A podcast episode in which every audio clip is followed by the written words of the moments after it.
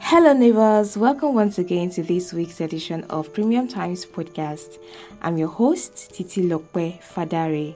Just a quick reminder if you have a lifelong ambition, I encourage you to keep pushing and never give up because it always works.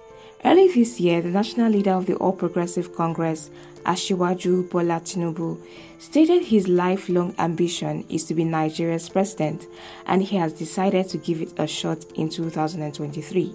He first told President Muhammadu Buhari and then told Nigerians this week, Mr. Tinubu was declared as the winner of the presidential primary of the APC, but he did not expect to win, and that's why he said he was intoxicated with victory. Could that be his first step to victory in the 2023 elections? Well, that's left for Nigerians to decide.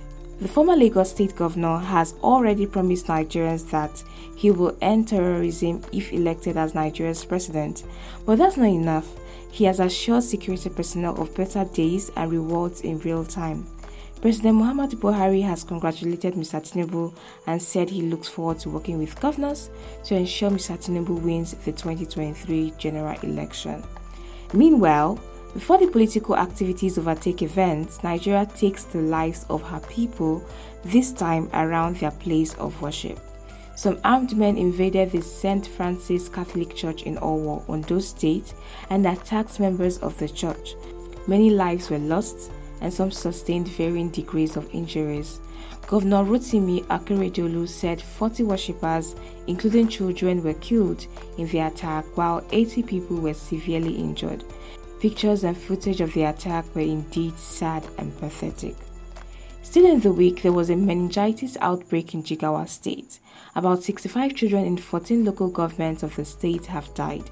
My colleague who visited some of the outbreak areas was told that many children have been complaining of fever and numbness in their legs.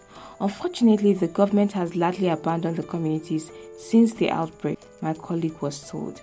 I know I started by reminding you to pursue a lifelong ambition, but how about we all pause to make Nigeria work? Then we go after our lifetime ambitions. Let me know what you think in the comment section. As usual, this edition was written by Kabir Yusuf.